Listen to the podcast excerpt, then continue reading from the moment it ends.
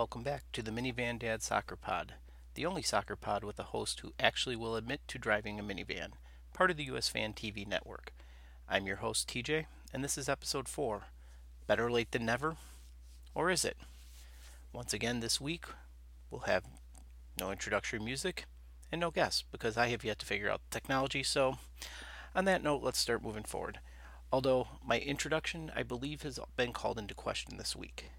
In taking a look at my own insurance card, I took a look at it and it calls my car a station wagon. I drive a Mazda 5. I like to always refer to it as a mini minivan because for a minivan it is small. It's not the beast like a Toyota Sienna or Honda Odyssey, but it is a minivan. It has two sliding doors. It has the the front nose that looks that way, but yet State Farm now calls it a it calls it a station wagon. So now I feel like my whole existence of the pod is being called into question. Do I actually drive a minivan or do I drive a station wagon? Either way, I'm pretty sure for a dad it's kind of in that lame side, which works perfectly for me. So until I hear otherwise, we'll continue to call the Mazda 5 a minivan. On next week's show, we'll be doing as in-depth of a review of the curtain raiser for the Club World Cup of Team Wellington against Al-Ain. We'll have a recap of Guernsey's win over VCD Athletic from Saturday. AS Roma had a couple of games over since I last recorded a league game on Saturday and then the Champions League game today, and we'll do a quick little bit on that. A little bit on MLS Cup, uh, Cincinnati FC and their expansion. The A League is looks like sounds like it's going to expand as well, and then Concacaf being Concacaf with the Ottawa Fury. So to kick things off, we're going to go with the gut punch of the day being Team Wellington dropping to Al-Ain from the United Arab Emirates in penalty kicks after 3-3 during regular during regular time and no goals in stoppage time. It's a gut punch because I kind of got behind Team Wellington. I think I've addressed this in a previous show when Ross Allen went from Guernsey down to play for Team Wellington and I started following them with the Oceania Champions League and I went to work this morning, was all excited about the game, not really having high expectations. I mean, it, it was a long shot for Team Wellington, and had my jersey on, was excited about the game, had it on in the background while I was working, and then the dream start for Wellington for Team Wellington. Basia with a wonder strike in the 11th minute, putting the putting the part timers, as the announcer liked to call them, from Wellington up 1 0. Four minutes later, Clapham gets a slotted pass, finishes it nicely. Next thing you know, within the first 15 minutes, Team Wellington is up 2 0. And at that point, the announcer really started referring to them as, really stopped referring to them as the part timers from Wellington or from New Zealand, and realized he was actually going to have a soccer match to call that day. And I don't know who the announcer was from FIFA slash Fox. All they know is he did a good job, don't get me wrong, but kept referring to Wellington as like this team full of part timers, and I know they are. There's no question they they all have jobs. They and they play part time, but to call them part timers was kind of doing them a disservice.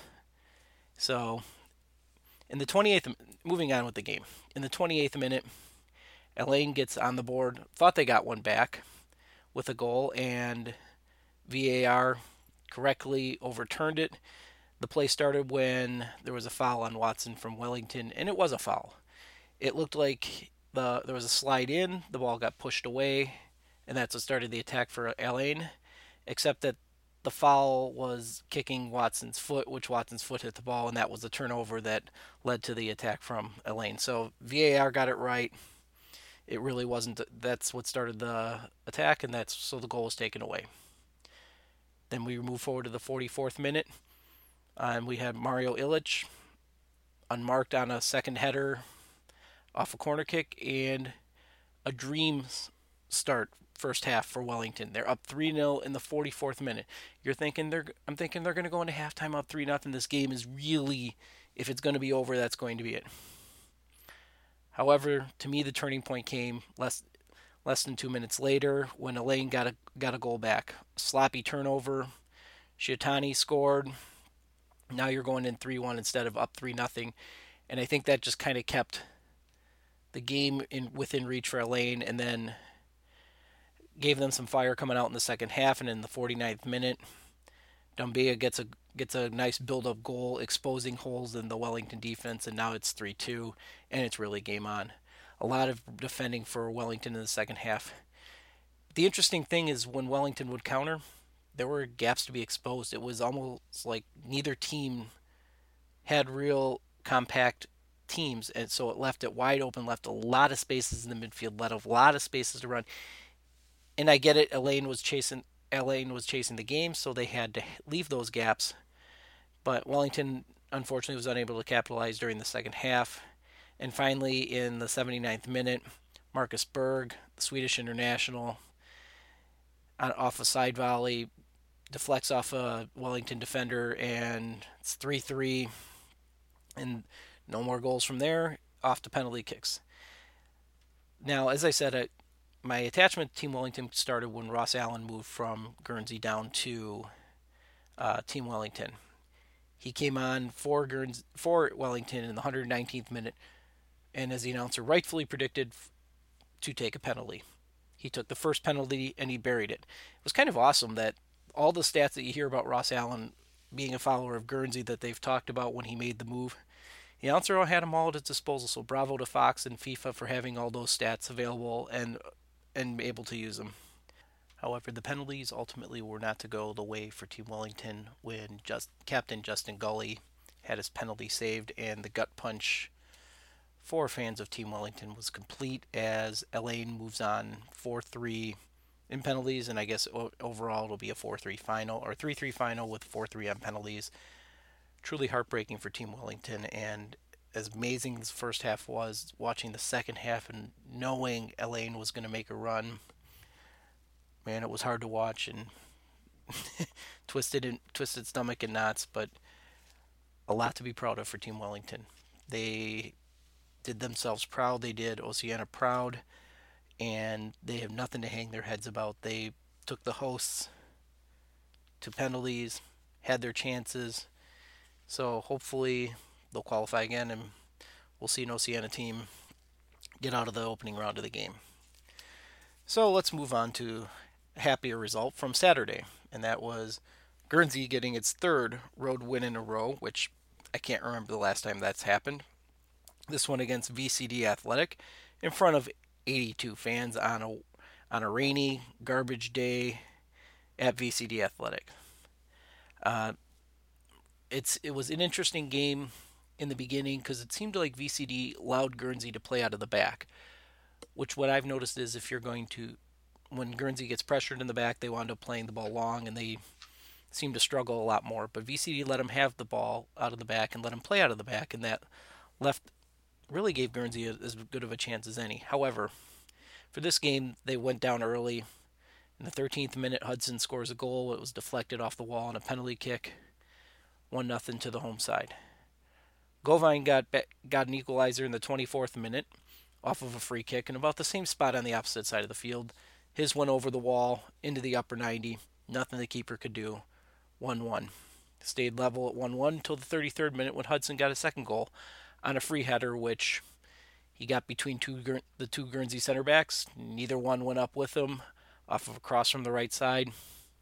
2 to 1 to the home side and just before halftime, this is again second game that we've talked about where that I've talked about where the goal right before half seems to matter. Zackerley beats a couple of defenders, gets a cross in from the left. Loring making that near post run just pokes it in, and now it's 2 2 at halftime. All the confidence in the world for Guernsey. Second half, a lot, lot of chances, a few chances for each team, not tons of chances, but pretty wide open game again both teams playing with nothing to fear. And finally, in the 90th minute, in stoppage time, Charlton Gauvain was tackled after he tried to make a cross, rightfully called a penalty kick. Now I get it, I'm a, a bit biased, but my referee's perspective, it was the right call. He made the cross, the cross was gone, and then he got his feet taken out. Defender never touched the ball. That's penalty kick. Matt Loring converted the penalty kick. So instead of probably a fair result being a draw. Guernsey gets to grab the three points and take them back to the island. For me, the man of the match. I know there there's talks to others. To me, it was Ryan Zico Black, who features here and there for the for Guernsey, but he was seemed like he was a stabilizing force for the team. A lot of good passes, a lot of just keeping the game under control. So for me, he was man of the match, and that bumps Guernsey up. At that point, was to 11th, but after all the results from the weekend, drop, moves them into 12th place. So they're up to a mid-table team for a team that when I started this pod was in a relegation scrap against Hythe Town. It's nice to see him move up. Next game, next team I want to address is AS Roma, the the big team I decided to follow. Seem to be snake bitten this year. At least in the in Serie A, they seem to be snake bitten. So maybe it's the curse of TJ. It's really hard to say. Since I've followed them, they've had a lackluster performance against Udinese. I guess a decent draw against Inter, and then this weekend a heartbreaking gut punch. I guess self-inflicted gut punch, for lack of a better term, for the draw against Cagliari. After they were up the entire game, they're up two nothing at halftime. Cagliari gets a goal back. Again, still seemingly in control. And then in the 90th minute, Cagliari gets a red card, actually two red cards for and so that leaves Roma with 11 on 9. Somehow Cagliari plays a pass through, one on five defenders, flat flat five across the back. None of them could get to it. He's it gets slotted home, two to two draw, which truthfully felt like a loss. It was, there was no other way to explain it. You can't have five across the back, up two men, and give up a goal in stoppage time. There, there's just no excuse for that. And then to follow it up in the Champions League today, I get it. Roma's already qualified for the knockout stages. Played against Flansen and laid an egg in the Czech Republic with a two, two to one loss. And as I said before, they will make the final 16 in the Champions League. This this result did allow Flansen to get into the Europa League, and in the next round, the potential opponents for Roma include Dortmund, Barcelona, PSG, Porto, Bayern, and Man City. Of course, Porto and po- probably Dortmund being the only two I think Roma stands a reasonable chance in, but it's a Champions League. Weirder things have happened, so I guess congrats to Roma for making it out of the, the group stages. However, like I said, I believe the curse of TJ might be jumping into play in the fact that since I've been following them, they have had a couple of draws, a couple of losses, and really not performances that they live up to their own standards. In post game comments, it seems like the lack of heart, lack of quality in their performances seem to be the prominent theme for those that matter. But for now, the club's standing by the manager, so we'll see what happens as we move forward. And next up for AS Roma, we're going to move back to Serie A this weekend on the 16th. They'll be playing Genoa at 1:30 Central Time from Stadio Olimpic- Olimpico on ESPN Plus. Naturally. Next up, we'll do a quick recap of MLS Cup. MLS Cup, we had the Portland Timbers falling to Atlanta United 2 0 in a game that Atlanta United truthfully was the better team. They deserved to win, always on the front foot. Portland had a couple of chances and maybe a couple of things bounces here and there, and it might have been a different game. But frankly, Atlanta was the better team. They are in the MLS Cup. They are the t- best team in the league for the most part this season. I know Red Bull won the Supporters Shield. However, Atlanta United for large stretches was the best team in the league. They played like the best team in the league, and they won it in front of 73,019 in their 1.6 billion dollar Mercedes-Benz Stadium, which was amazing for the league. It's um, the highest MLS Cup was the highest ratings since 1997. It provided an atmosphere that MLS has not seen in a long time. I mean, the crowd was loud. The crowd was uh, was fully behind their team. And I could go into detail about the fact that the Portland Timbers fans weren't allowed to travel. They only had like maybe 1,300 tickets instead of 5%, which FIFA likes to see. They only got to bring in one drum. I know Merritt Paulson was working on that up until kickoff. I don't know if that changed, but it seemed like every effort for Atlanta to continue to have a home crowd advantage was done. they did that. They won the cup.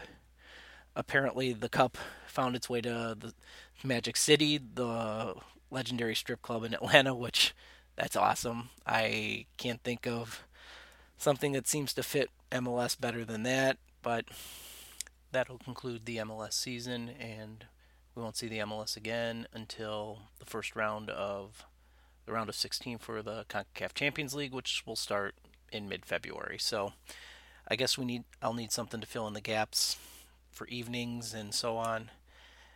Which will take me to probably watching more of the A League and the W League because they seem to run those games late in the evening or early in the morning, depending on how late the games are. I believe it's 1:15 right now as I record this in the morning, and I think there is a, a W League game that'll be on ESPN Plus at 2:25. So there is soccer to be had at all hours if you want to stay up for it. And I remember with the birth of my second child, that's when I got really involved with starting to watch the W League, the A League, and now the W League by association, and that was games in the middle of the night. So soccer on at any time, live sports better than no sports. So at any rate, um, the A League is going to expand. It sounds like they're going to add the Western Melbourne group and Southwest Sydney. It seems in you know the counter argument is that there's a lot of decent markets in Australia that don't seem to be being utilized. Maybe adding a team in Auckland to have a rivalry with the Wellington Phoenix, um, Canberra, Gold Coast. It sounds like there's some areas that people who know the the A League think that they should expand to. However, it seems like the money that is being anteed in is coming from the two largest cities, the rivals, Melbourne and Sydney, and therefore that's where the next two expansion teams will happen. I mentioned the W League, which is obviously the women's league in Australia, and I don't recall if I've touched on this before, but I do love the get involved with the, watching the W League in the sense of they seem to piggyback their games with the A League. They see double headers and when they're both back to back on ESPN Plus, it's kind of cool to be able to watch a couple of games and seeing crowds come in for one game or the other. And I think that's something I'd like to see more with MLS and the NWSL, especially some of the sides that um, in the NWSL and actually in MLS that struggle with attendance to be able to piggyback some of those games together. The Fire did it once with um with with the Portland teams. They did their first game was the Fire and the Timbers, which really was when the Timbers went from being the worst team in the league to starting off. They got a win against the Fire. And then the nightcap was uh, the Fire, or the Red Stars and the Thorns. And it was kind of cool that night. I got to take my two oldest kids to that game, and my daughter was more interested in watching the Red Stars game, which was kind of awesome until it was freezing 30 35 degrees out and the two kids got cold and we didn't get to hang around but I love the idea. I hope that the Fire and the Red Stars do that again as we move forward into next season. Also, this week in MLS news, we have Cincinnati SC did their had the expansion draft, and Fire, of course, had nobody taken. There, I don't think out of the list they had unprotected, there wasn't anybody that was probably worth taking. So, Fire get to keep the the team, the players they have intact, and hopefully building towards this next 2019 season. And then for the last story I want to cover tonight is going to be news from this evening that the Ottawa Fury uh, from the USL Championship is won't be sanctioned or certified by CONCACAF, which means at this point they aren't going to be allowed to enter the USL Championship, which it seems like the USL League 1 schedule came out. I don't know if the League 2 schedule came out. I only know League 1 is out. We haven't seen one from the USL Championship. This might be why that they knew this was coming but it sounds like the Ottawa Fury rightfully are going to fight it. They've sold over 1,500 season tickets. They're committed to USL at least through this year. Uh, there's always been talk that Ottawa is eventually going to wind up in the Canadian Premier League, which starts this year, which hopefully there'll be some access to watching it in the United States because I definitely will take an interest in watching somebody there. But the president of CONCACAF is Victor Montagliani. He's Canadian. He's one of the biggest promoters of the CPL as it's been developed. So this really kind of just seems like a very CONCACAF thing to do, to play politics over something like this. If Ottawa's not ready to make that move, let them stay in USL. There's precedent for it. You're, there was no, no talk about TFC 2, which is currently in USL League 1. They're not forcing them in there. You currently have three Canadian teams in MLS. You have obviously Vancouver, Toronto, and Montreal. No talk of forcing them to the Canadian Premier League. In fact, you're hearing more about the possibility of adding a couple of teams in Mexico and making MLS or and League MX into like a super league and trying to, you know, obviously that's the next money that's out there that they're looking at. So you hear more talk of that than you hear of forcing this United States only in MLS, Canada only in the Canadian Premier League.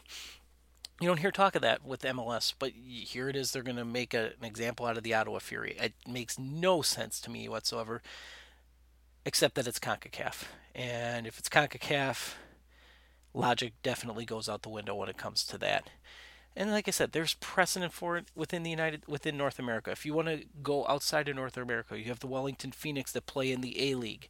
You have Cardiff City, Swansea, and Newport County from Wales that play in the English League instead of when when the Welsh League started up. They didn't get forced to stay. They they got waivers to stay and play in England, and that's what they're continuing to do. You've got Guernsey that plays in the Isthmian League, which is the eighth level of English football. I get it; it's down the chain, but they aren't forced to just play in Guernsey. They're allowed to play in England. Jersey's looking to start a club up, and they're going to make be the next island team to make the jump in. And it sounds like they're going to be allowed into the English levels of football. You know, you got Liechtenstein that play that has all their teams that play in the Swiss league. That they don't have their own league; they play in the Swiss league in the lower levels. Where you have Vaduz, which I think is in the second level in the Swiss league. They've been in the top level before, but bottom line is this isn't concept. This isn't the concept that's new that you have teams crossing over the border. There's no reason for FIFA to do for CONCACAF to do this, other than it's CONCACAF, and that seems kind of like what CONCACAF likes to do is to do things that are absolutely pointless. So that said, CONCACAF's going to CONCACAF. My guess is at the end of the day, Ottawa Ottawa's going to stay in USL for at least this year, and then they'll probably move over to the Canadian Premier League, which from like I said, that's what it sounds like all along. They were going to make that move, but I don't think it hurts the Premier League to not have Ottawa this year. I think they've got some strong, strong enough teams, and I think they'll be fine to build to develop what they need to develop. And this week, I actually did get a question in out of the, off my Twitter feed, which is at Minivan Dad Pod. So if you're looking to ask any questions, like I said, be it about soccer, be it about anything else, at Minivan Dad Pod is the best way to reach me. I'll be more than happy to answer any question that you'd like to know from me. This week's question came from Jack Brokenshire. His question is Are there any Guernsey level players that can step up and play at a higher level? Well, as we I mentioned at the beginning of the pod, we have Ross Allen. That that started with Guernsey was their lead, all-time leading scorer, scored like 260 goals in 230 games or something obscene like that. Seemed like anytime he played for Guernsey, he was getting a goal or two. He's playing for Team Wellington. He was one of their top scorers during the Oceania Champions League. And he came on the 119th minute today and scored his penalty in the upper 90 beautifully. The only other player from Guernsey I know that has stepped out in, in recent times is Jacob Feliz. Is currently he's playing for Crowder College down in Missouri. So he featured 49 times as a teenager, and now he's playing for, said for Crowder College. He played, four, started 14 games of the 18, made 18 appearances total at center back. He had three assists. So he's, and that's at a national junior college level. So he's playing college soccer in the states. As for players on the current side, I'd be curious to see what somebody, you know, a young a young player like Charlton Gauvain could do, possibly making a move somewhere. But the the older players, I they might be able to play somewhere over in England in some of the lower leagues, lower levels, and the the challenge for them is even at that level, it's going to be they're all semi-pro, so they'd have to be able to find employment. The one player, however, that those who know me, I've talked about with friends, I've I've watched him play that I think actually could make a difference and could make a huge step up is going to be goalkeeper Cal Stanton. I've watched Cal Stanton as long as he's been he's been um, with Guernsey, you know, when it was on loan from Bournemouth out of their system, or this year, I think he signed with he, he terminated his contract and is currently with Guernsey permanently. Cal's 20 years old, and like I said, I've watched his game. He his mental ability to play goal goalkeeper is amazing for a 20 year old. He reads the game well. He keeps his defenders in the right places. He seems to know when to take the air out of the game, when to accelerate play, and his shot stopping ability is for for somebody of size and you know he's a skilled goalkeeper. That's you don't come up through the Bournemouth Academy system or the Bournemouth youth system without having some skills.